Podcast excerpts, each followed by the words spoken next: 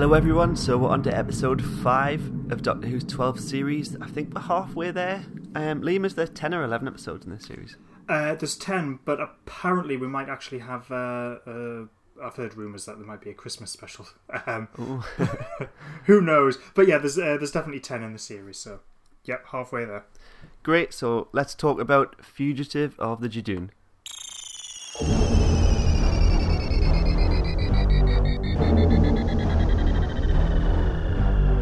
You're listening to Cloisterbell, a weekly Doctor Who podcast hosted by Liam and Rob.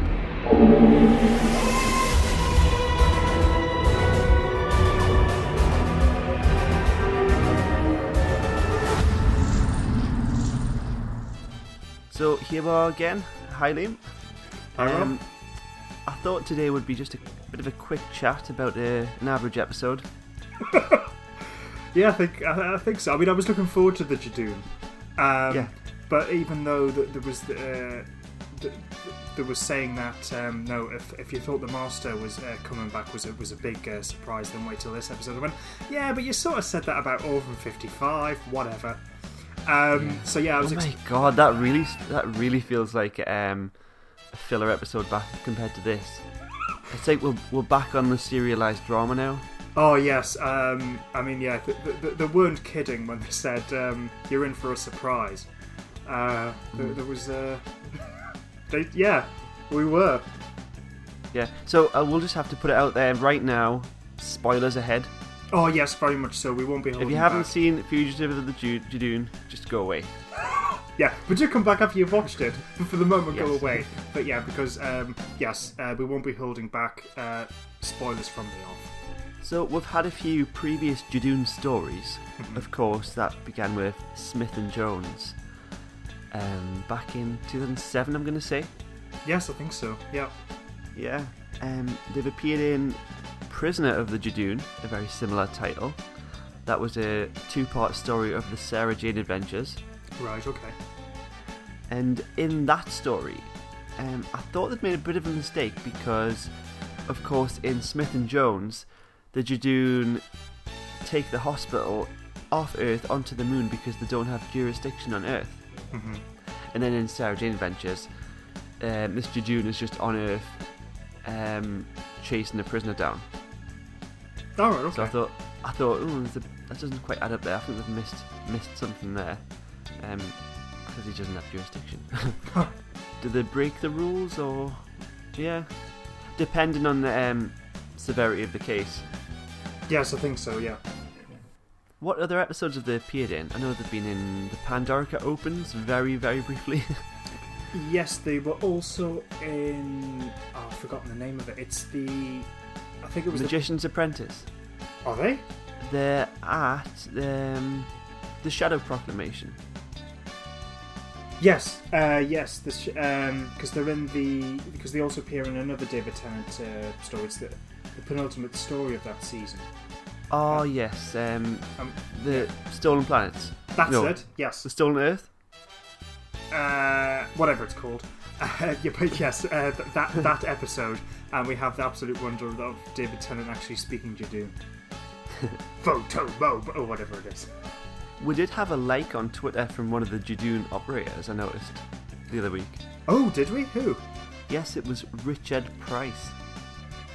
Oh, right, okay, yeah, because I know he he's in this episode. Uh, that, that's pretty uh, that's pretty cool. Because Richard Price, I know he's pre- he's previously appeared in the series as an extra, uh, but he's also played a Cyberman and a Sniper bot as well.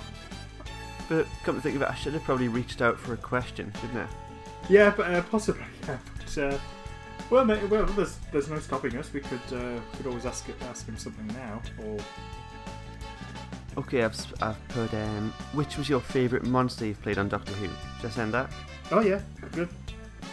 So before we move on, we'll get to the trivia question this week. Every week, me and Liam ask each other a quick Doctor Who question, and we try to get it right by the end of the episode. Mm-hmm.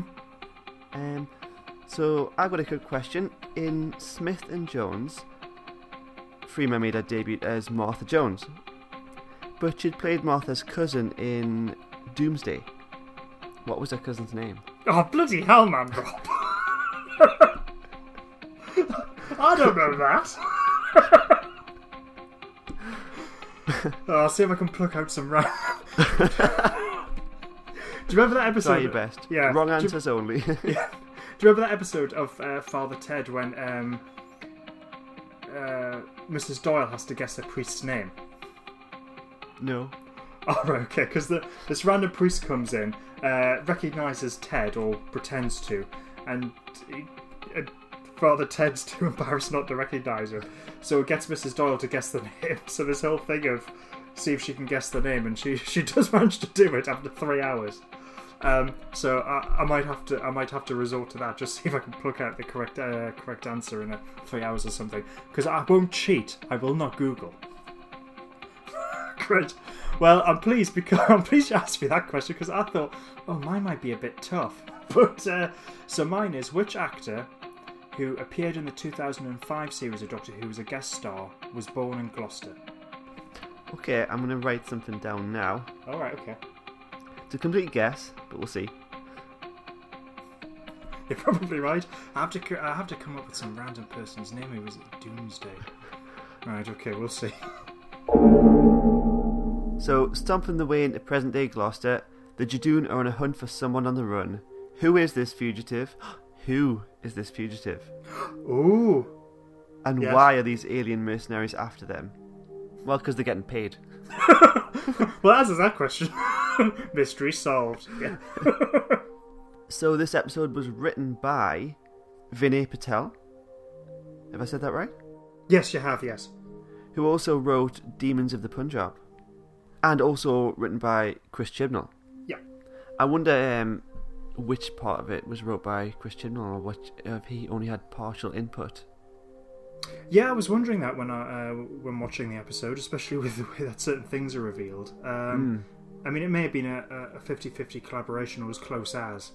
Um, But I mean, obviously, Chris Chibnall would have had a, a, a you know uh, quite an input in it because there's uh, you know given what is revealed in this episode Yeah. uh, affects the the running of the series. It's been directed by Nida Manzoor, who directed Nikola Tesla's Night of Terror last week. hmm Yep, that's right. And it stars Jo Martin as the Doctor, and so on and so on. But of course, I've just named the new Doctor. Yes, you have. or, or have you? She's also known as Ruth Clayton for most of the episode. Ruth, yes. And of course, we have Nicholas Briggs, who does the voice of the Judoon. yep. And You of know- course, we'll have John Barrowman playing Jack Harkness. Yes. You know what shocked me the most? I've just climatized to his grey hair, and now he's back to black. See, I haven't seen what he's looked like in absolutely uh, in ages. oh, Um, you, do you not watch Dancing on Ice? uh, no, no, I don't. Um, my loss, I'm sure. Um, so no, I um, so I had no. I just looked at it and went, "Oh, blimey, he, hasn't really aged that that much." Um, but after the episode, I know that it, uh, the Radio Times um, published the fact that because he the fact he was in Cardiff to throw people off the scent, he was basically making a whole thing about how he. Um, uh, was renovating one of his properties in Cardiff, and then this huge lie um, eventually turned into reality. So he ended up did renovating one of his properties when he was out there, uh, but he was doing all these pho- uh, selfies and photos of him like in shops and, and stuff like that. And I saw him with the grey hair uh, there, and I was like, "Oh, all right, okay, right, okay." But for some reason, it's only that you mentioned it now. I went, "Oh, right, of course, they've uh, he would have dyed his hair."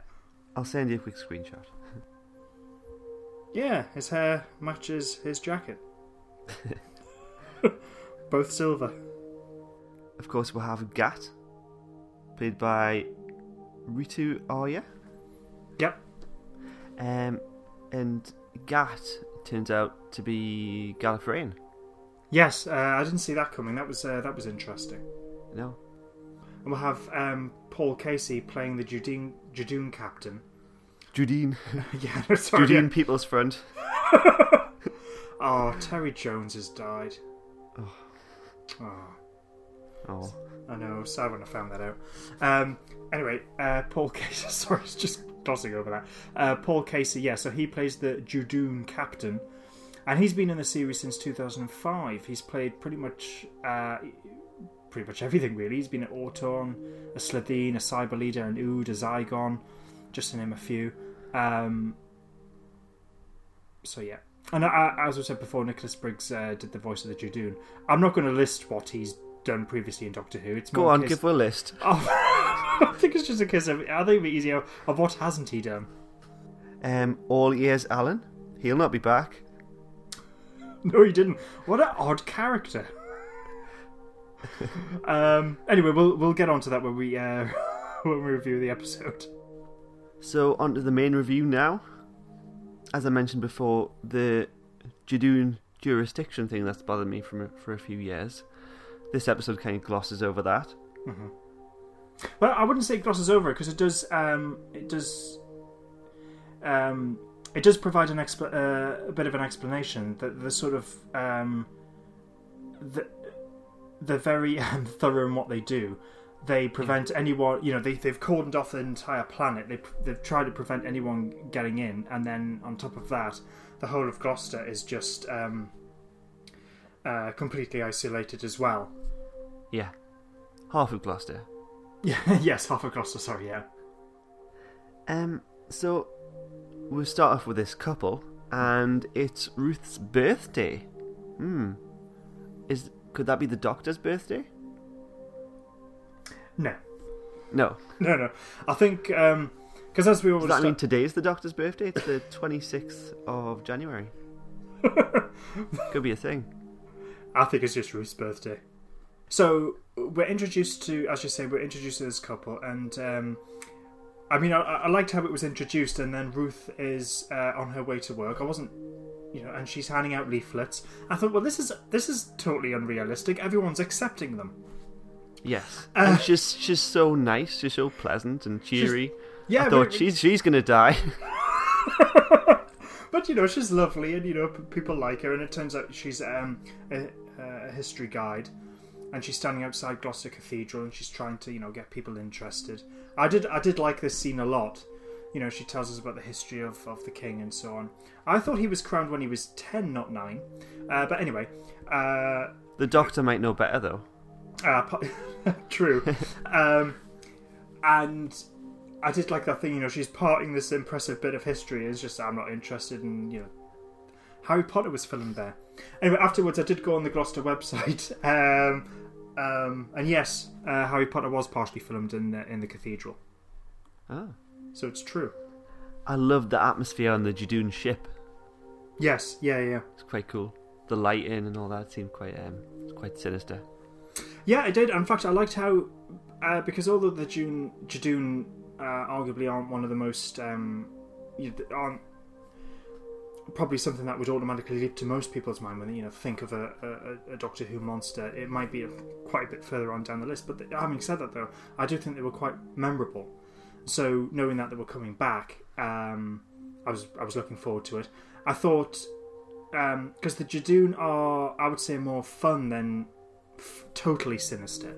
But I think this episode really uh, provided a balance. There's still that bit of humour, uh, Yes. humour with them, but um, they were handled more seriously, and they do come across more more of a threat. And a big part of that was how they're introduced in this episode. And as you say, it's you know the lighting and the low angles and so on. It was really effective, and it did uh, it did look really good. Yeah, I feel like everything that came before was always quite well lit. I mean, look at the the new look of the Sontarans had these bright purple atmospheres on the ship, and um, but yeah, this was um, really atmospheric, wasn't it? yeah, yeah. I mean, the practicalities of you know flying a spaceship with a lot of mood lighting is probably uh, it's probably not very practical, but it looks great from our point of view, Yes. and uh, it um, it really established the Judoon quite well. So um, so yeah, top marks for that. so we'll finally catch up back with the Doctor and Fam. Um, she's still looking a bit blue, you know, um, and we'll learn that she's been looking for the Master and she's been visiting home frequently. Uh, yeah, that um, so th- yeah, that was quite interesting, uh, and obviously the uh, the rest of the TARDIS crew are quite concerned. Um, but yeah, it was interesting that she's been trying to look for the master. But then it makes sense because he's the one who seems to have the answers that she's looking for. But I thought it was interesting. Yeah, she seems to be. Uh, she's made frequent revisits to Gallifrey. Um, But again, it's it's probably as a means to you know to trying to find out as much as possible. Um, but that was um, that was nicely handled. Um, I thought it was it, again good writing, but really good performances uh, from everyone, particularly Jodie Whittaker, because you get a sense of how troubled um, the Doctor is about all this, which makes sense. And I Mhm. thought Jodie Whittaker, uh, you know, uh, you know, sold that angst very well with her performance. And um, even though she's telling the gang that um, what she's been up to, she still doesn't let on what um, what she knows about Gallifrey. That has No. been destroyed. No, no, that's true. And I mean, she does pretty. I mean, she does pretty much say it's it's her business, which I suppose it is. But at the same time, that's quite stinging to the uh, to her friends because they've been through an awful lot, and there's you know they should be able to trust each other. But um, yeah, so there was an awful lot going on in that scene in terms of uh, the emotion, uh, the emotions between the characters, and the emotion of what the Doctor is going through, and so on. Mhm. So we jump back to Gloucester, and um, that old woman dies. Yeah, it was. Um, uh, yeah, it was sort of. It was funny and tragic at the same time. Um, I mean, I li- she was a, a, a brief. Uh, she was in the, the the episode quite briefly, but um, I I just liked her character because when when uh, Ruth appears to be talking to herself about you know how uh, you know when uh, someone says oh they'll think about going on the tour or not, she says no, she won't think about it seeming seemingly talking to herself, and you've got this old woman knitting on the on the bench, going, "No, she won't." So I like that. I thought that was you know, that was quite funny. I like that moment, and then later on, you know, it's uh, her knitting is destroyed because the Judoon Yes. think the knitting needles are weapons, but then they compensate her by giving her a what looked like a receipt or something.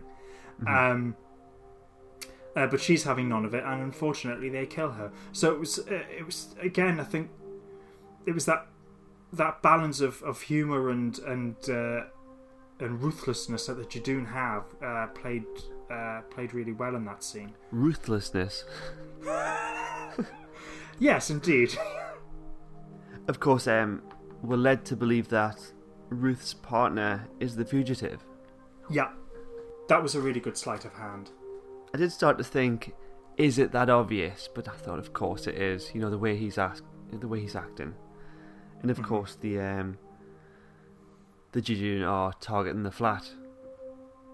Yep, and all everything seems to be pinpointing to him. It's the fa- you know um, he's the one that hidden this uh, small casket, which Ruth has never seen before, Mhm. and her reaction seems completely believable.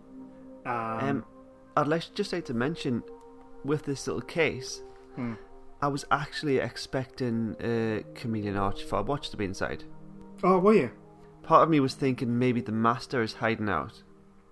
Right. Okay. Um, I did suspect the chameleon arch would be involved, but not this early on. So you, you, I think you were quite um, good to maybe cotton on to the fact that um, maybe there was a Time Lord hidden in plain sight. I thought that a little bit late. I, I thought that when um, between the Doctor and Ruth when they were having a conversation in um, in the cathedral. That was when I Mhm. sort of thought, well, the only thing that makes sense is that maybe she's a Time Lord. Ah, Uh, right. And she's used the chameleon arch. That's when I. That's when I was thinking about it. At this point, I was thinking maybe she's an alien but a sleeper agent, possibly as right. well. Okay. Uh huh. Um, or perhaps somehow he'd sent the text or something, and or at some point, um, the fugitive was something that travelled from host to host. So he was the fugitive, then she became the fug- fugitive. Oh, right. Okay. Um, those are interesting ideas. I mean, uh, none, none of those um, crossed my mind. I because I thought I was just pretty much taking it as read that he Mhm. was the fugitive and everything was pinpointing to him. Uh, but then, you know, when the Judoon scan him and goes, "This, this is not who we're looking for," um, it's just like, oh, okay. Is it because the the um, this biological cover that they have is that good, and they're unable to scan? Um, but Gat makes uh, makes a comment of going, look, if that's not the person, do I have to spell it out to you? If it's not him, who's the only other person it could be? Mm. Uh, and then we cut to uh, Gloucester Cathedral where the Doctor and Ruth are, and then you know they're surrounded by the Judoon, and then seemingly out of nowhere, Ruth, uh, from from the the text that she received, she seems to know martial arts and uh, and be able to, to to fight and um, she's really quite brutal. I mean, it shocked me when she ripped one of the horns off the Judoon. Yeah. Um, but then she's confused about this ability that she has. It's sort of it's sort of a bit Jason Bourne at this moment. Um, I, I, and I liked how I liked how the episode was progressing because now suddenly you know nothing is as it seems. Uh, mm. Things do seem to be full of surprises, and we, the audience, are sort of on the back foot, and we're with the Doctor trying to make sense of everything. In the meantime, um, all the Doctor's uh, companions have been uh, teleported to this spaceship. Um, Captain Jack Harkness makes a return. Yeah. Did you recognise his voice straight away? No, I didn't. Did you? Yes. Right. Okay. And I thought I was imagining it. I thought it can't be. No, um, I, I, I hadn't. Um, I yeah, uh, the voice didn't didn't register with me. Um, so right, okay, so you'd clocked out. So when he when he finally appeared on screen, what was your reaction? Um, well, I'd moments later, I kind of I thought, oh, it's coming, but I really doubted myself. So it was quite a cool feeling seeing him. Hmm. Um, yeah, mixture of like excitement, disbelief. Um, I don't know why it's a strange thing to think he'd be back, but you know when it's been so long, mm-hmm. and you think this this character's just long gone from the show. There's been um, we've been through Steven Moffat's era, no sign of him. Yep. Um, of course, he was in a Miracle Day in Moffat's era, but that was with Russell, Russell T Davies. Mm-hmm. Um, and I thought, especially with Chibnall, he's drew more of a line between then and now. Yeah, yeah. Um, so I thought that the likelihood of uh, Jack coming back into the series was well, it never crossed my mind. Uh, I, kn- I knew that. Um, oh, for Pete's sake, I've forgotten the actor's name. John Barrowman. Jeez. Um, I knew that he was very keen to uh, to come back and uh, play the part. Um, so, so, so the question was more to, wasn't from him. It was more to do with well, would the the current showrunner do that? And I don't think it seemed it didn't seem plausible. I mean, my reaction was, um, it wasn't overbridled excitement or shock. It, I don't know. It was a bit sort of. It, surprisingly, it was a bit of a cool reaction from me. I mean, I was happy to see him. Um, uh, I thought it was great, and I think it's quite clear that he will come back later on the series. Even uh, though he said it might be a while. Yes, but uh, the, uh, the impression I got it was more of a case of you know, you know, from our perspective, it won't be until probably the series finale or something, um, or perhaps the series after. Yeah, maybe. Um, but whenever he does come back, I am really looking forward to it. I'm, I'm liking to see how um, he, he reacts to Jodie Whittaker's Doctor. I think that's going to yeah. be quite interesting. Um, so I was happy to see him, but at the same time, I wasn't. Um, I wasn't sort of. Um, yeah, it was a bit of a cool reaction. I, I was. I think it was more of a case of, oh, Captain Jack's back. That's quite good. Let's see how this plays out. Um, mm. Do you think they won't touch upon any loose plot threads from Captain Jack's history? How do you mean? Well, well, let's start at the beginning. We have from the Empty Child story, um, written by Steven Moffat. Mm-hmm. Of course, um, Jack has this backstory where he was a time agent, but he had his memory wiped because he don't know what he's done. Um, when Russell T Davies pulls the character forward with um, Doctor Who and Torchwood after that, that isn't explored. So I thought, oh, maybe it's something Moffat will explore when he's showrunner. Um, but that was left unanswered. Of course, now since the beginning of Torchwood, um, we have the finale of that, which is Miracle Day. Mm-hmm. Un- unanswered questions there. We've got the ongoing adventures of Torchwood with Big Finish. Yeah. Will they acknowledge the more recent stuff? Mm. There's a lot they could pick from, reference and answer possibly, but um, maybe they won't. True. At the same time, though, so that there's there's possibilities in narrative, but at the same time, if they were to fully explore those, I think maybe the series would get too bogged down in continuity. I think if there's if anything is likely to be picked up on or mentioned, uh, I think it'd be more to do with the fact that uh, Torchwood has ceased to exist because that was mentioned Mm. as recently as uh, episode uh, part one of Spyfall, uh, where Stephen Yes. Fry's character uh, mentions it's not just Unit, it's Torchwood uh, has been disbanded. Um, so that's more likely to, to get a comment, I would suspect, than perhaps anything else. Yes. Big Finish did comment on that. Someone said, "Oh, Torchwood is gone," and Big Finish re- re- replied saying, "Well, not where we're standing." I like that. That's a, you know, that's a good response. Um, I, I, I do want to uh, listen to the, the Big Finish Torchwood Adventures. Um, I think they'd be rather good. Um, but uh, but I mean, t- uh, Big Finish has done an awful lot of, of good work with regards to Doctor Who, um, and you don't want to be completely ignored. But at the same time, the makers of the TV s- series aren't um, obligated to, to, to follow that continuity. Um, we'll just have to wait and see, really. I think it's like other franchises. If you look at um, Star Trek, for example, Mhm. um, novels are specifically non-canon, hmm um, just so the writers didn't have to um, uh, take everything on board, you know, and not um, make any continuity errors. Yes, yeah, But- yeah. Um, so yes, you can't expect um, the Doctor Who showrunner to be aware of all the um, all the audios, but you should, shouldn't you? Moffat would have. Yes, but uh, that's true. But having said that, though, it's um, one thing that you and I both commented on is that the Steven Moffat era did tend to get a bit too bogged down in, in continuity, which did become a bit of a problem. It works very well in the sense that when um, when you have the Eighth Doctor, Paul McGann's Doctor, um, come in, uh, because all what we've had is the TV movie, uh, the BBC novels, and the Big Finish. Um, it was quite nice that he you know, Stu uh, Steven Moffat acknowledged Big Finish in um, The Night of the Doctor. I mean, Paul McGann in general, anyway, is a very good actor. I've seen him in a few things, and he always gives a brilliant performance.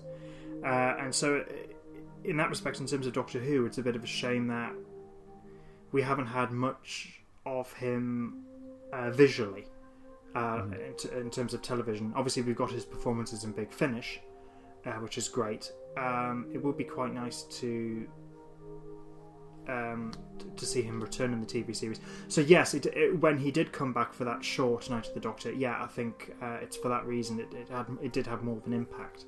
Um, with Captain Jack's return here, it I mean uh, I think it worked.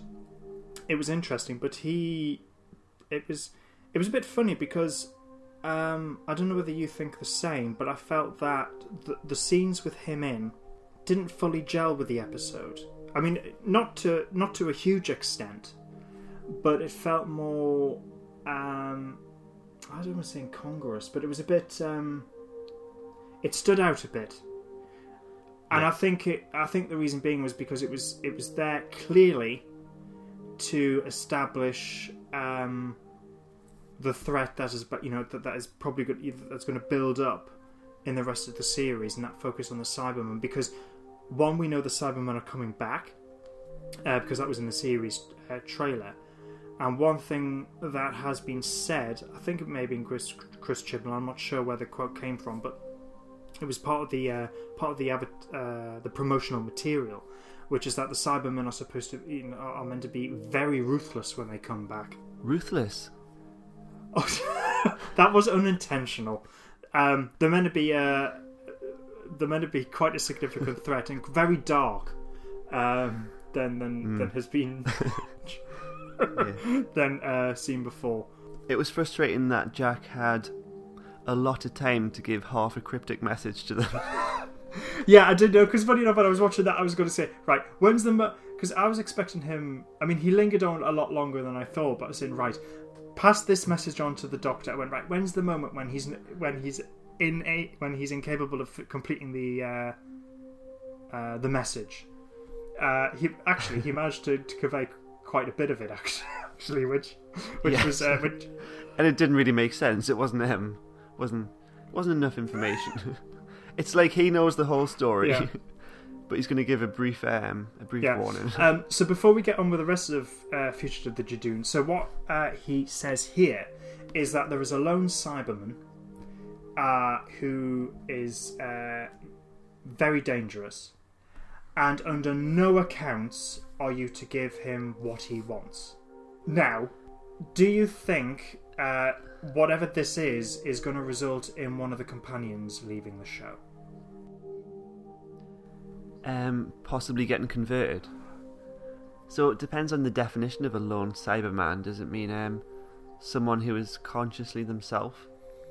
Hmm.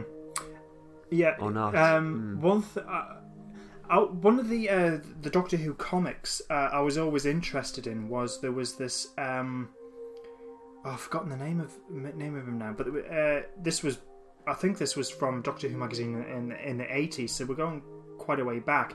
But they had this um, this comic strip of a lone Cyberman, but he had his emotions and he was a good Cyberman uh, which I thought was that's quite a, an interesting uh, take on it. And it was always one of those things. It'd be quite nice if if the TV series did that. Obviously, they're not doing it in, in the sense that he is a he's a good Cyberman. Maybe he's a lone Cyberman who does have his emotions, and because of that, he is uh, very ruthless. I don't know, uh, but there's there's something tantalising there. Um, but the the feeling that I'm getting is that it's going to um, affect the TARDIS crew in quite a big way but we'll see. So, despite the fact that uh, Captain Jack has returned and all that stuff that he discusses with the Cybermen, uh, which is obviously building up to what's going to occur later on the series, that that is not the big reveal or the big surprise of the episode, really, is it? No, who would have guessed it? No. Um. So I thought for sure we were going to have a master reveal at some point, especially um, at the lighthouse when she broke the glass. I didn't think it was going to be the master. Uh, I think at that point, um, because what you said before, but I said I was starting to think uh, think along those lines when they were in the cathedral. But at this point, we had both thought, right, the chameleon arch is going to um, make an appearance at this point. So Ruth, whoever she is, is going to be revealed to be a Time Lord. Um, the fact that she's revealed to be the Doctor, I didn't see coming at all. I didn't think anyone would have saw that coming. I think I was going, um, is she the Rani? I mean, she's called Ruth, and she's got a, a, a an R necklace on. Is it going to be, you know? Um, so I was thinking maybe it's the Rani. I pretty much put that out of my mind as soon as she picked the gun up, and I went, well, no, it's not the Rani.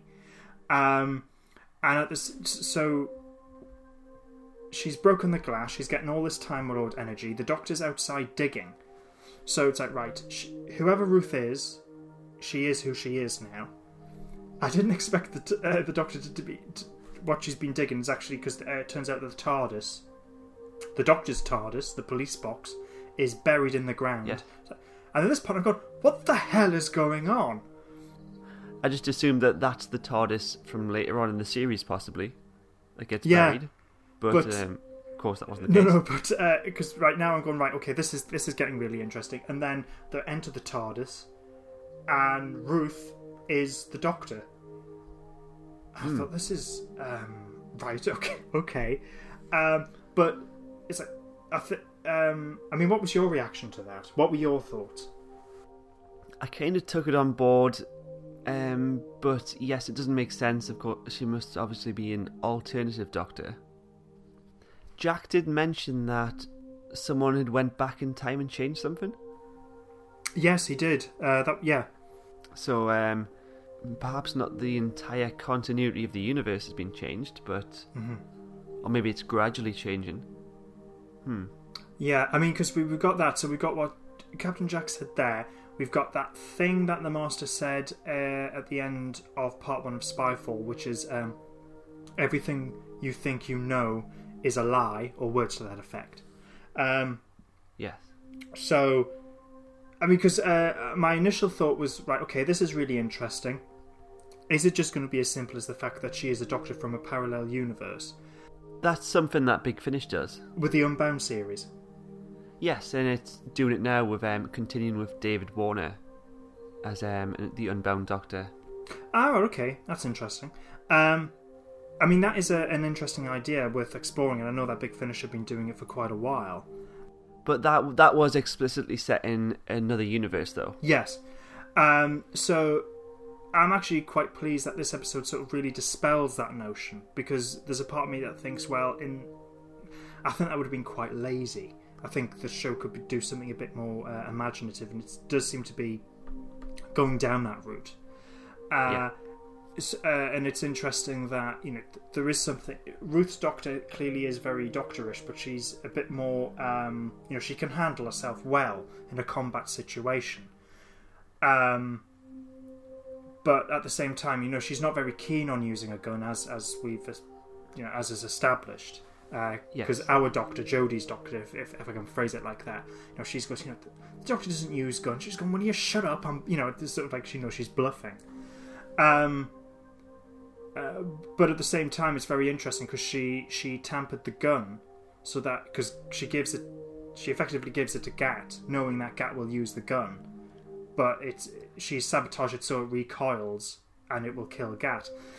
And it's interesting that Gat was a Time Lord. Um, I mean, does that mean she's going to regenerate, or was she at the you know, or was she incapable because she's at the end of a life cycle?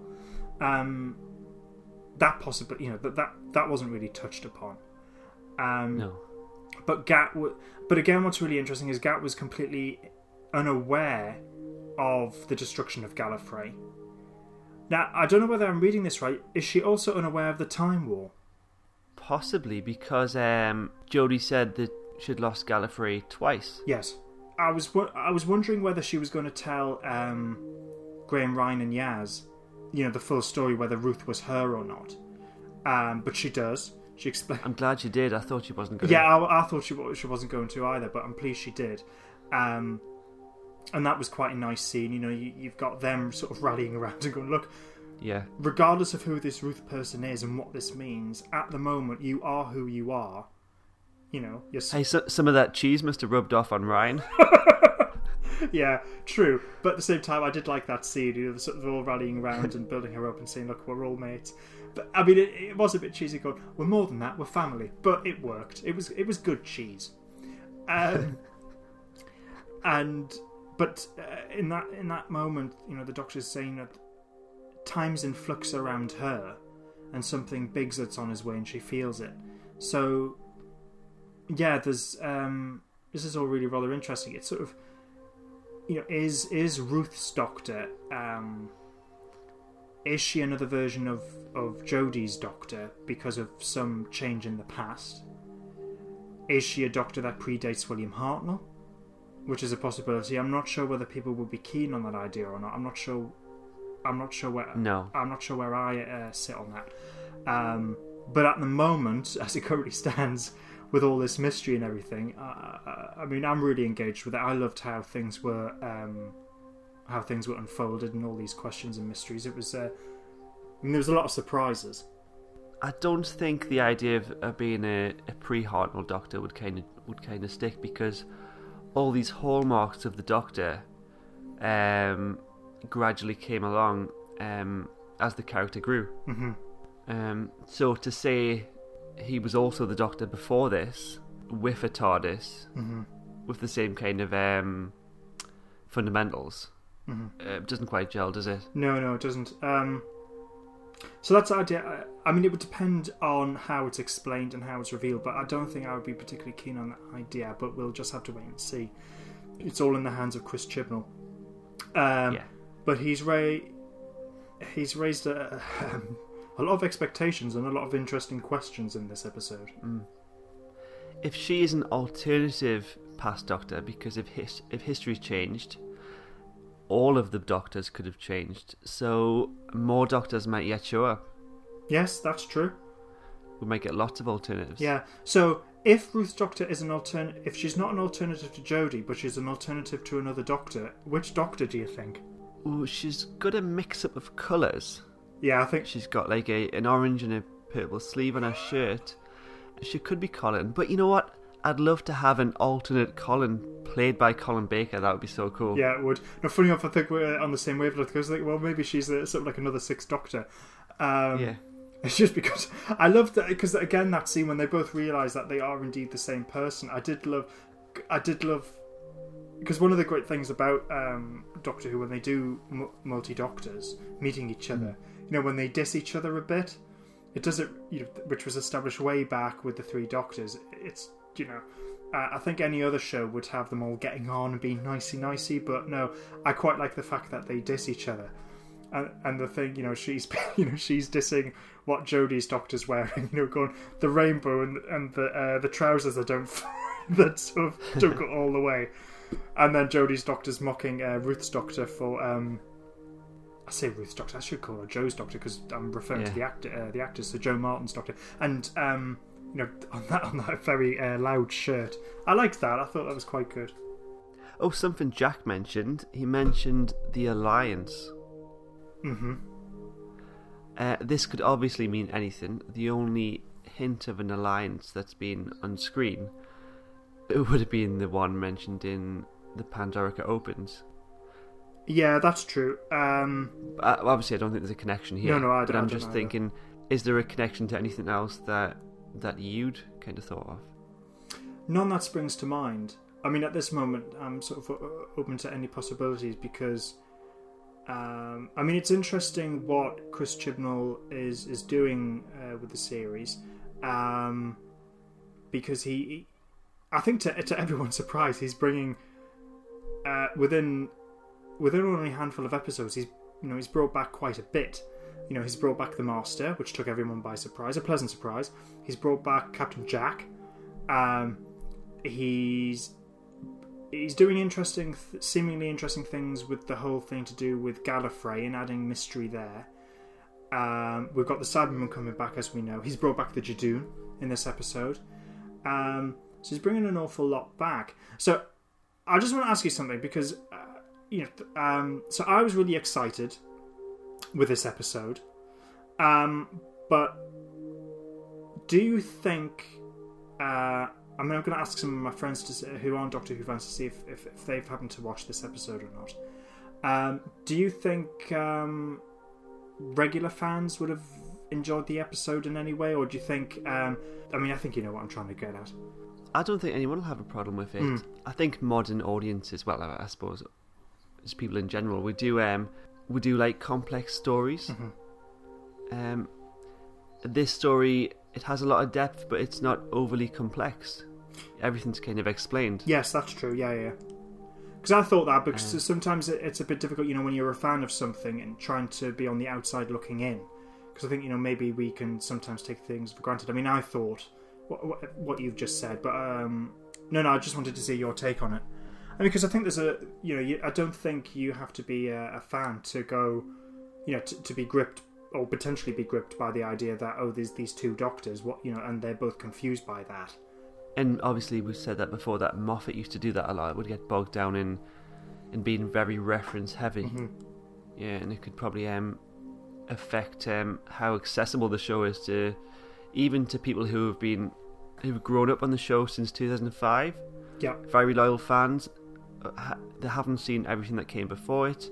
You know, they weren't alive or whatever, and you can't expect everyone to go out and buy dozens of DVDs, No. hundreds of DVDs, uh, just to understand um, a show that's on BBC One. yes, yeah. yeah. Um, so obviously that was a bit detrimental for the Moffat era, possibly. Mhm. When there was a reference in the Moffat era, it didn't feel like a payoff. I feel Russell T Davies held back on a few things when David Tennant said the word Gallifrey, and that felt like impact. Almost, Yes, and he- yeah, yeah, yeah. Uh, I agree. I Um, agree with that. Uh-huh.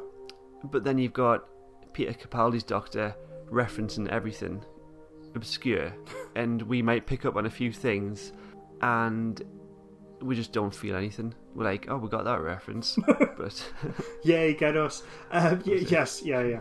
Um, so I think uh, I think the way that Chris Chibnall, I mean, because I think uh, most general view, you know, people who aren't fans of, of the show know the Doctor as a Time Lord regenerates. I mean, that a show going on for this long, uh, there are things that you know seep into the general consciousness. I mean, because when we got into Doctor Who, many, many, many moons ago, it wasn't being made. Uh, we were really the only people at school watching it, and yet everyone knew what a Dalek was, and people knew what the TARDIS was. And so, yeah, you've got this thing where the Doctor's from Gallifrey. There's a mystery surrounding Gallifrey. I think general, you know, most general viewers uh, would, you know, get the connection. Um, now that Gallifrey is gone, if or when Gallifrey returns, would you welcome an alternative Gallifrey in its place? Um, possibly. I mean, I think that the show always works best when Gallifrey is kept a mystery, and we don't see mm. it an awful lot. Um, yeah, it's like it's Doctor Who, but we know where he went to school. We know who his mates were. yeah. Um, so, I mean, one of the things that I find interesting. I, I mean, I want, I would expect some something to be resolved with this, uh, with what Chris Jupiter is doing. But at the same time, one of the things I'm excited about is he seems to be bringing in this element of mystery about, if not the Doctor themselves directly, um, then the whole origins of Time Lord species and, and Gallifrey. Because, yeah, as you've pointed out, the whole show is called Doctor Who. But, uh, yeah, yeah, we pretty much know an awful lot uh, about the Doctor, considering that it is supposed to be a bit of a mystery. I mean, at this moment, because uh, you know, there's the whole thing of you know, well, it's it. The Doctor's called the Doctor, the Master's called the Master. The, I think, um, you know, so they both know each other's real names. Then, if they went, if they both went to school together. Although um, um but, Russell T Davies and Steven Moffat have both kind of agreed that the doctor's name is Who. That's got to be a joke, surely. Yeah. Um, so, so what's the master's what's the master's name? You know, because they've both kept that secret, despite being enemies, mm. but also friendly. You know, friends. What's the, what's the master's name? Oh, that's what you just said. Who and what? So it's Doctor Who and Master Who's he? What? What's the master's name? Yeah. All right, okay. Uh, that's that mystery sorted. Okay. Maybe you should have a, a, a spin-off series, Master What? Oh, um, with Jack and the Nanites. Mm-hmm. Um, was that a reference to um, the Empty Child, Doctor Dances? Oh, it probably was, and that completely passed me by. Um, because he was on the the Chula ambulance, yes, which was Jack's ship, and then there's this famous scene at the end where Christopher Eccleston's Doctor uses the nanites to heal everyone. Yes, and you have this array of yellow kind of beams. Yeah, and everyone and, lives. Yeah, and vi- visually that was the same thing here. Mm-hmm. Yeah, um, again, you're much more on the book because yeah, when he said that, I went, that, "What's that a reference to?" I still don't understand what was happening though. Oh, it was something to do with the, the security settings uh, coming in. I think the nanobots were sort of like eating him or something. But he'll be back because he, he's eternal. Oh, so they weren't trying to heal him. Got you. But it was a reference to the um, Doctor Dances, probably. Yes, I think so. Yeah, yeah. Now that you mentioned it, yes, I think so. And the episode ends on a, a new crisis. Um, I wasn't sure if it was just going to be an off-screen adventure, but um, as we know from the trailer, it's definitely leading into next week. Yeah, and this uh, looks like it's going to be another big uh, epic adventure because um, whatever the threat is, it's uh, it's in it's on three continents, isn't it? Apparently. Apparently. Yeah. Um, so it'll be interesting to see how, how that plays out. Oh, one thing I do want to uh, mention about uh, Fugitive of the Judoon, which I was really pleased because finally we got a reference and use of the fact that Yaz is a policewoman. Oh yes. So because I think a lot of people have said right, this is the thing about her. It's it's it's never really been referenced or used. We've uh, reviewed previous episodes where I think even you pointed out, going, look, the fact that she is a policewoman should be mentioned and would be of use in that particular situation. But finally, it, it, it got mentioned and used here, which I, uh, I just thought um, was worth pointing out. Now she's served her purpose. Maybe she'll get cyber converted. it's done with her now. yeah, that's all what did. Now Yaz's uh, yeah, characterization is complete. She she can go. She's surplus to requ- surplus to requirements. Yeah. yeah. Yeah. Oh, I love that um, scene where the doctor said "woman to woman." oh, to the Judoon. To. Yeah, yeah. I thought I thought that was quite nice, and um, yes, I like that as well. So, would you like to see Ruth back or another alternative? I can't have both.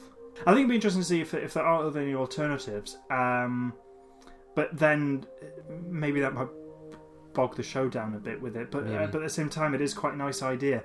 Um, but yeah, I'd de- I would definitely like to see um, Jo Martin come back because I liked her performance of the Doctor. It'd be interesting to see. Yeah, I hope she comes back. I mean, I'd be very surprised if she doesn't. Could she be the timeless child? Well, before it was revealed that, because before they even headed off to um, the lighthouse, uh, which was apparently where she was supposed to grow up as Ruth, um, Mhm. but actually it's established that's part of the chameleon arch. The way that that flashback, you know, when she's remembering the um, uh, the lighthouse, that sort of Yes. reminded me of that bit in Spy- uh, Spyfall when the Doctor has that memory of Gallifrey and something to do with the timeless child. And the master you know the, the way that it was shot and the, the, the use of colors and so on it looked quite similar didn't it? Um, so th- at that point it crossed my mind of maybe she has something to do with the timeless child. What i'm thinking is um, something about her existence has something to do with the timeless child but uh, indirectly not directly Yeah, so I wonder if this will all get resolved if it's ju- just a bit of a blip, like a a bit of a tangent kind of universe. Mm. Lastly, if we could have one classic Doctor back as an alternative version of themselves, who would you have? Hmm. Um, that's a good question. Uh, I'm just trying to think. I know you said Colin Baker earlier, um, but that would be sort of interesting because he would have played Commander Maxil, the Sixth Doctor, and then an alternative of that. Um, oh, there's possibilities. Michael Jayston. I mean, because arguably the you know the Valeyard's a version of the Doctor. It'd be. I mean, because Oh yes, Michael Jayston is a, is, is a great is a fantastic actor, and it'd be nice to get him back. And imagine if he was actually playing a you know a version of the Doctor, but a good version. Uh, Or the Valiard is from this chain of events, the actual Valeyard. yes, possibly. Yeah, maybe. Because it's not as if the the new series hasn't mentioned the Valeyard. Um, the name has been dropped now and again. Um, so yeah, uh, uh, it'd be. I'd quite like Michael Jayston to come back. Maybe I don't know. Uh, I doubt he would ever come back. I think this is more sort of like dream casting. But Christopher Eccleston, Yes, possibly not. Possibly one day. how about you? I'd probably have to. I'm torn between McCoy and Baker, Colin Baker. Hmm. I feel like we've already had Tom Baker. Uh, we've already had another version of him, rather. Oh yes, we have. Yeah. Yeah, I think I, I really want um, Colin Baker or Sylvester McCoy to have a go. Because everyone else has, haven't they? Yeah, pretty. Yes, I think you're right. Pretty much. Um, Peter Davison, Tom Baker, and Paul McGann have yes. all been back. Yeah. Actually, when you put it like that, I think it would be. Uh, yeah. Um, yeah, it would be quite nice if Colin Baker or Sylvester McCoy came back uh, and, and and do something interesting. Um, I mean, unfortunately, I don't think it's it's very likely, but I think it would be quite nice. Um, I mean, because one, they're good actors, uh, and to get them acknowledged. I mean, particularly you know, because Colin Baker uh, is a good actor, as I've said, played the part very well and continues to play the part uh, very well with Big Finish. Yeah. But uh, but given how he was Tret, uh, he still you know the, the fact that he got uh, unfairly fired from the role because of Michael Bloody Grade. Um, uh, he still remains a, a fantastic ambassador for the show. So, with all due respect to Sylvester McCoy, out of those two, I think probably more Colin Baker. I think I would quite, quite like Colin Yeah. back. And I know um, the show presents lots of possibilities Mhm. for them to come back. Um, but this episode shows that it could be part of um, a very entertaining kind of story arc, couldn't it? Mhm. Yeah, yeah. Does, they, they don't have to be woven into a single episode and then they're gone, like a, like a passing visit. Yeah, that's true. Uh, we could have. I mean, depends on what Chris Chris Chibnall has already decided. Um, but yeah, it would be quite nice if Jo Martin, you know, popped up now and again. Mm. Um, I always thought it'd be a nice idea to have um, Captain Jack is a as a bit of a mysterious villain as well, like a, a much older Jack. yeah, I had this. I, I don't know why I'm mentioning it. It just feels it just feels sort of the right moment. I had uh, a couple of years back. I had this idea that if um, I thought it would be quite good. Say you've got um, a doctor, um, and they're in their final series, and they have a companion, and that that final series, what ends up happening is um, we're introduced to a new companion, um, and you know they seem to have a bit of amnesia, or you know um, they're slowly remembering events, um, but th- there's a bit of a mystery with that character. Um, and you know they seem to be helpful, but then they back off every now and again, and it's a bit you know we don't know where their loyalties lie. They seem to be back quite good, but we're not entirely sure. And then what would happen is you would have this uh, the series finale where uh, the Doctor is against three masters. I don't know why I thought three, but I just thought it would be neat. uh, so they're against three masters, and uh, it all builds up. Uh, and then this myst- uh, this mysterious uh, companion that was introduced then suddenly decides that they have to be off.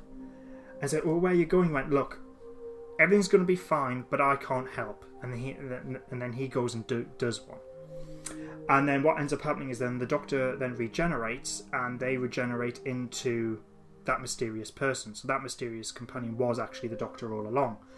Ah, okay. And then you would then do a series where uh, the next series, which is with this new Doctor, then at the end it would loop back round to the series prior, and then They could save money and run the same series twice, or run it every year. no, you wouldn't do that. But yeah, uh, and the idea was then it would loop back to that previous series, and then so in that final episode when that Doctor naps off, you then pick up the second series from that point onwards. Hmm. yeah. That just seems needlessly complicated. It was just an idea that I had. Just thought, Yeah. just thought I'd mention it. It sounds very Moffat. Something that would um would happen in like five minutes of narrative. The way he does things. Yeah. Well, actually, I did have one idea uh, prior to it appearing in the series, which eventually happened, but it's nothing major. I just thought because you know how regeneration appears in the show, uh, now in the new series, it's also that, that um, you know it has that standard thing of um, that ball of energy. I just thought it would be really good of going well if they shook it up a bit and it just sort of like bam and it happens. Uh, and then they did that with Matt Smith to Peter did that, Capaldi. yeah. Did a bit of both. They had the the massive the massive regeneration of the clock tower, Yes, yeah, yeah. a- and then the the flash change. Yeah. Mhm. But yeah, you're right. It doesn't um. It's all been the same, hasn't it? Though, apart from that, Yes, I think it. in Yeah, the yeah. new the, in the new era, and um, we've had so many different styles in the past. hmm Um, I could see why you would have a standard thing, and it sort of works. So you know, when you had the impossible astronaut, and you've got that girl Mhm. who then just regenerates at the end because you've got that standard image. You, the audience, know what's happening. And she's going, "What the hell's going on?" You've got a little girl in the middle of New York, I think it was, or wherever, suddenly regenerating. Um, Yes. but at the same time, what I did prefer in the classic series of Doctor Who was that because they're all different, you know, you don't know, you know, th- not only is a big thing in the show that the Doctor's changing, but the fact that it, it's visually very different as well um, Yeah. adds adds to the excitement. But anyway, So over to Twitter. Uh, started a poll earlier today. Which is your favourite Judoon story out of Smith and Jones and Prisoner of the Judoon from the Sarah Jane Adventures? And it was a, a split vote, fifty-three percent in favour of Smith and Jones. hmm Oh, right, okay, that's quite good. I can't really comment on Prison of the Judoon because uh, I haven't seen that, but um, Smith and Jones, because when the show came back in 2005, I was a bit um, sniffy about it, if, if I'm honest. I think I mentioned this prior. It took me a little while for for the new series to click. I mean, there was episodes that I enjoyed, but it was when it was. I remember watching Smith and Jones, and something clicked. Uh, I don't know what it was, uh, and then suddenly I, I got new Doctor Who. I don't know; it's a bit difficult to explain. I don't know why I didn't get it. Like first the energy of it or something. Yeah, there was just something about that episode that um, something just clicked, and I, I you know I really liked it and appreciated the, the show. But yeah, th- so I always remember Smith and Jones was really the first. You know, from that point on, I was able to enjoy the show without being overly critical, and maybe I just matured. I don't know, but. Um, uh, but I always remember enjoying that episode. In fact, because one of the things, you know, the, the whole thing about, you know, Judoon on the moon, Fugitive of the Judoon, I did like, you know, that it referenced that, and then the whole Judoon next to a lagoon. She was trying her best. yeah, I like that. That made me chuckle. we did ask, what did you think of Doctor Who, Fugitive of the Judoon? Mm-hmm. Rob Keeley said, see my tweet of 30 minutes ago. And that was two hours ago. So, two hours and 30 minutes ago. Oh, found it. Uh, yes, what he said was, uh, oh, he, uh, by the looks of it, I don't think he was quite keen on the episode. He went, no, sorry, didn't uh, go for that. Felt I'd seen it all before Smith and Jones, Utopia, The Empty Child, Unseen Doctor. Plus Nastia Judoon, and worst of all, nothing resolved properly. Chibnall's gone down the fan fiction route earlier than RTD or Moffat. Uh, I can see his point with regards to you know the whole thing to do with um, you know the fan route to do with Gallifrey and we're having another Doctor and uh, and all the rest of it. But um, I mean, I, I quite enjoyed it. I thought it was a good I thought it felt quite fresh. Yes, yeah, yeah. And um, mystery is what you need to kind of um, get you um, hooked on it. Mm-hmm. yeah. Rihanna Loves the Doctor said, My body is rushing with adrenaline. Haven't done that over a TV show in a while. That's good. Jodie is an amazing actress, and that ep was perfect. Love all the theories too. Can't wait to see what Chibnall does next. So let's hope he does keep the mystery going. Uh, yes, um, but yeah, I agree with that because I, you know, as the because I enjoyed the episode from the beginning, but as you know things were, were building up and revealed, I was sort of sitting on the edge of my seat. It was it was really good, and yeah, there's a lot of a lot of people are engaging with the episode, you know, trying to establish theories. I actually think um, that that idea that um, Jo Martin's Doctor is pre Hartnell doesn't make sense because her TARDIS is a police box, and that got locked in an unearthly child, so that wouldn't make sense. But um, I'm just thinking out loud. Um, but yeah, I love all the theories too. Can't wait to see what she does next. Yep, totally agree with that. Um, I'm definitely looking forward to. I mean, one the next episode in general because it, it seems really uh, interesting. But it's it's going to be interesting to see what he's done with this whole thing to do with Gallifrey and uh, Jo Martin's Doctor and so on. So yeah, I agree with I that. wonder if there'll be more um, continuity next week with this episode. Um, maybe the trailer doesn't allude to much, but maybe it is more of a two-parter. You never know. yeah, true. Maybe. Christopher Brett Hall said, I've been watching the show for nearly 30 years. I've seen every surviving classic era story at least three times, and the modern ones at least twice, and I have no idea what's going on. I'm both excited and terrified. Yeah, um, yeah, yeah. So he's established his uh, fan credentials there without a doubt. Yeah, I think, um, yeah, it's uh, it is very exciting, but then it's terrifying as well. You just you just hope that Chris Chibnall, you know, doesn't drop the ball on it. Um, But I don't think he will. I think. Um, I, I think everything. The signs so far are indicating that you know this is going to be quite good, whatever it is. But yeah, I think it's good that we don't know what's going on because the general public must think we're all a bunch of um, know-it-all smart asses regards the show. they just don't want to talk to us, but now um, yeah. you know what? You're probably right, and that's Yeah. that's the scary thing. That's the terrifying thing. Um, yeah, it's good that uh, the show's instilling some mystery again because I Yeah. think that that's been needed. Doctor Who: The Target World podcast said, "Brilliant start to finish. Great to have Jack back." Um, it was good start to finish, wasn't it? Yeah, it was. I didn't. Uh, I think it was pretty much a perfect episode, really. Um, Yeah, totally agree with that. Yeah, it was brilliant from start to finish. And it's weird to say this, but Jack wasn't the highlight of this episode. I think having just Jack would have been enough to talk about, Yes, I agree with that. but it's transcended that, hasn't it? Oh yeah, without uh, without a doubt. Um, uh, and I, I'm pleased it did because even though it was, uh, especially with that last point, yes, I agree. It was it was nice to have Jack back, but at the same time, as I said before, the way that he was brought back in this episode, you know, he's kept very much away from the Doctor, and he's just there to effectively let us, the audience, know that the Cybermen are on the way and pose and pose a threat, and they're after something. Uh, and then that's it. He's gone. Um, So he's really there as a. It's it's very apparent he was there really for a plot device. Um, but what he was what but what he was informing was quite well written, uh, and was you know exciting and gets us the audience wanting to tune in next week and so on. So.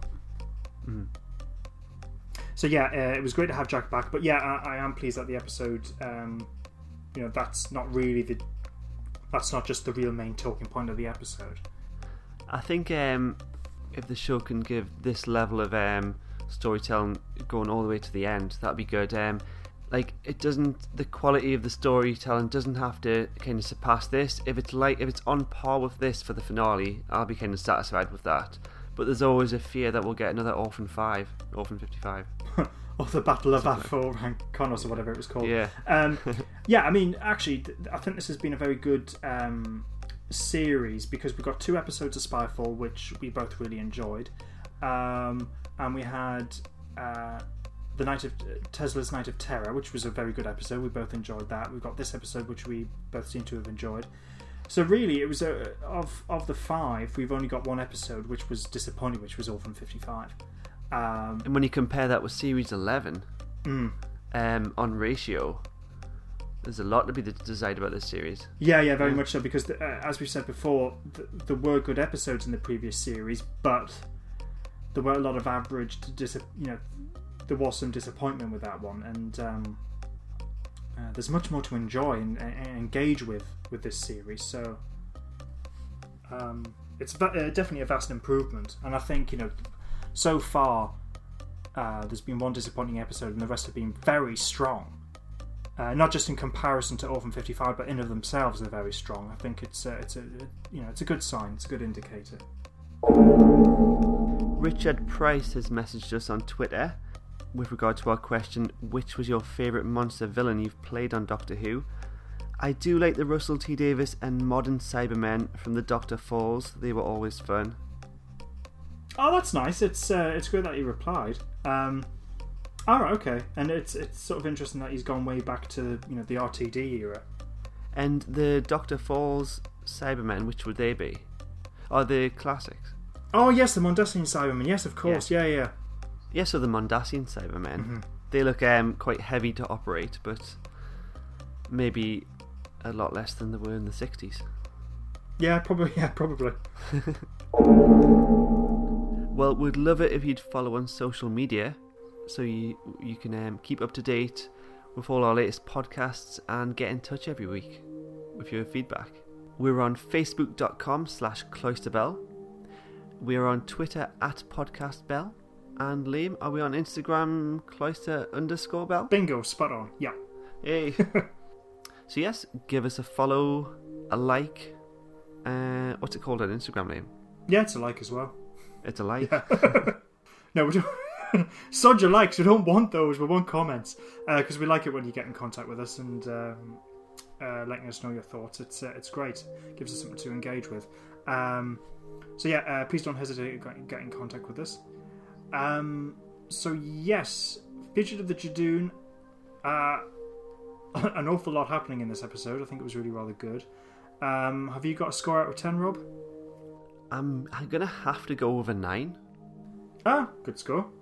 I've given it ten because um, Really? yeah, I- just think it's Okay. because I've got no real, I've got no complaints about it. Um, it may go. I, I mean, afterwards, after some time's passed, I may, I may give it a nine because I think maybe it's a case of you know a, a lot of excitement with regards to what is revealed in this episode. But I like the the story as a whole. I like what it reveals. I like what it potentially means for the series at this point. And I think it was pretty much perfect from beginning to end. I've got, I've got really nothing to complain about. Um, yeah, um, so Yeah. I've got to give it a 10 out of 10 really at this point. So we're back to our Who trivia and the answers today. so your question was, which actor in Series One, 2005, Yeah. was from Gloucester? Yep, that's right. I'm probably gonna get this totally wrong, but I'm gonna go with Simon Pegg. Bingo, you got that spot on. I did have I some. know. I did have clues because I thought that was a tricky one. Um, I did. Ha- I was going to give you some clues, as saying he's also appeared in Star Wars and Star Trek and began his career. As a Oh my god! actor, Yeah. which I think would have really. Might as well just tell me. Yeah, it's just yeah, exactly. But no, you got that. Yeah, Simon Pegg, excellent. And your question was, what was the name of Martha's cousin? Is that right? yes. Uh, I've got no idea. Um, oh, I can't remember if her name begins with an A or an O. Dear. Ooh, um, you close.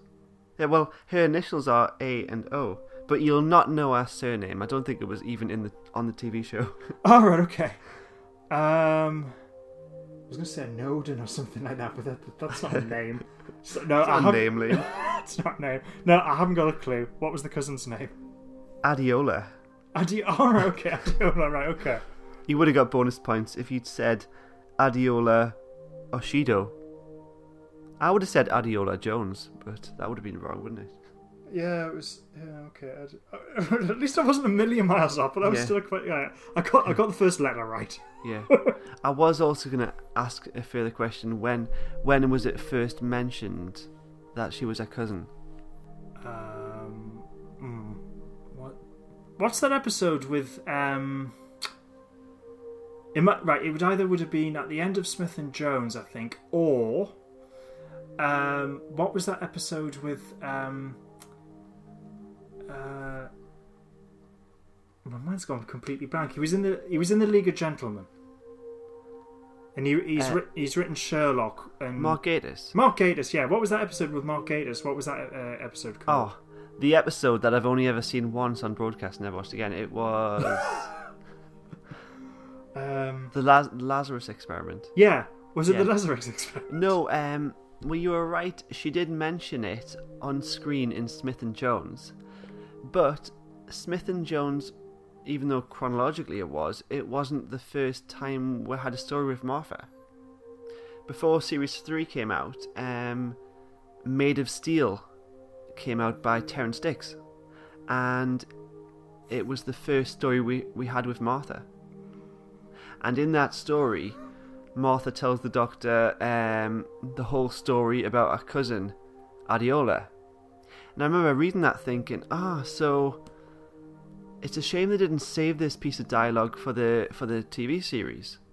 And then Smith and Jones comes along, and the exact same piece of dialogue is said.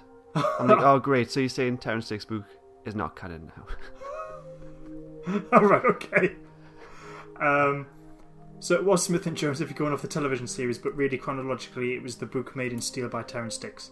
no, chronologically, it was Smith and Jones, but release order would have been Made of Steel. Ah, right, okay. I was going to say that. Would, I thought maybe you said that there was some cock up in the release and so, anyway, whatever. Right, okay. It was answer Smith and Jones. What am I even talking about? This is why the general public hate us. Did you like Doctor Who last night? Start spouting off about books from 2006.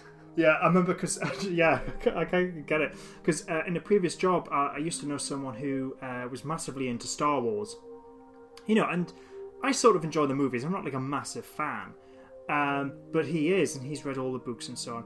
And um, you know, we would sometimes talk about Star Wars, but because he was a massive fan and would get very enthused about it, and he'd be talking about the books, and it was fine. But there came a point in the conversation where, you know, I'll be polite and just go, uh, whatever. But, but I wouldn't say whatever because that's not polite. But, you know, I'd just be I'd polite to follow the conversation. But it would come a point where it's just like, right, I'm, I really want this conversation to end now. I'm not getting anything out of it. It's just, this has become tedious. I couldn't give a toss about the fact that um, what's happening in the movies now contradicts some random point in the novels to do with the whatever the crystals are in the lightsabers. I really don't care anymore. Please end this conversation. But yeah. So yeah, you're right. That's why, that's why the general public hate us. They've done something quite simple with the expanded Star Wars universe. Um, since the movies came back, I'm probably sounding like your mate now. I just need to stop talking. I really don't want to know.